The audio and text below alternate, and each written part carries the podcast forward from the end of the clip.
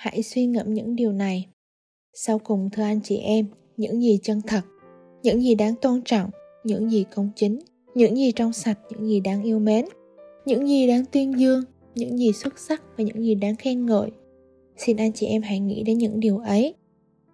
Điều gì bạn nghĩ tới trong những lúc không đề phòng của mình, phản ánh điều tâm trí bạn ơ tưởng đến?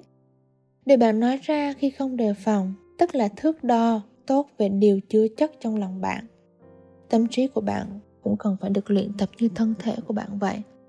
Để giữ cho thân thể luôn khỏe mạnh, bạn cần phải cẩn thận với những gì mình ăn vào và phải tập thể dục đều đặn. Để giữ cho tư tưởng của mình trong sạch, bạn phải canh chừng điều gì đi vào tâm trí bạn. Để luyện tập tâm trí mình, bạn phải suy ngẫm những điều cao quý và những sự thật làm rộng mở tâm trí bạn hơn. Một số người theo chúa đã để cho thế gian tràn ngập trong tâm trí họ với những suy nghĩ bất chính một số người dường như bị lôi cuốn tập trung vào những điều tiêu cực, chọn thái độ bi quan về mọi thứ. Một số người thì vẫn hài lòng với suy nghĩ trần tục. Những những người khác khi không có ý đặt kinh thánh vào trong những tư tưởng của mình, thay vào đó lại là nhu nhập lý luận của con người.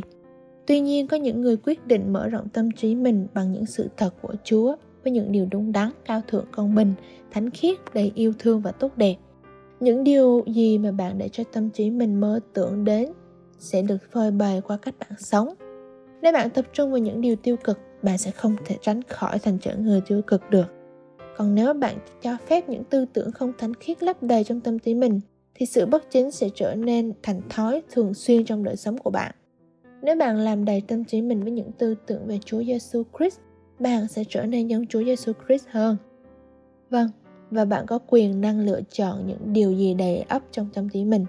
Hãy chọn tập trung vào những sự thật cao cả của Chúa và chúng ta sẽ tạo nên một phẩm chất cao trọng làm vinh hiển cho Ngài.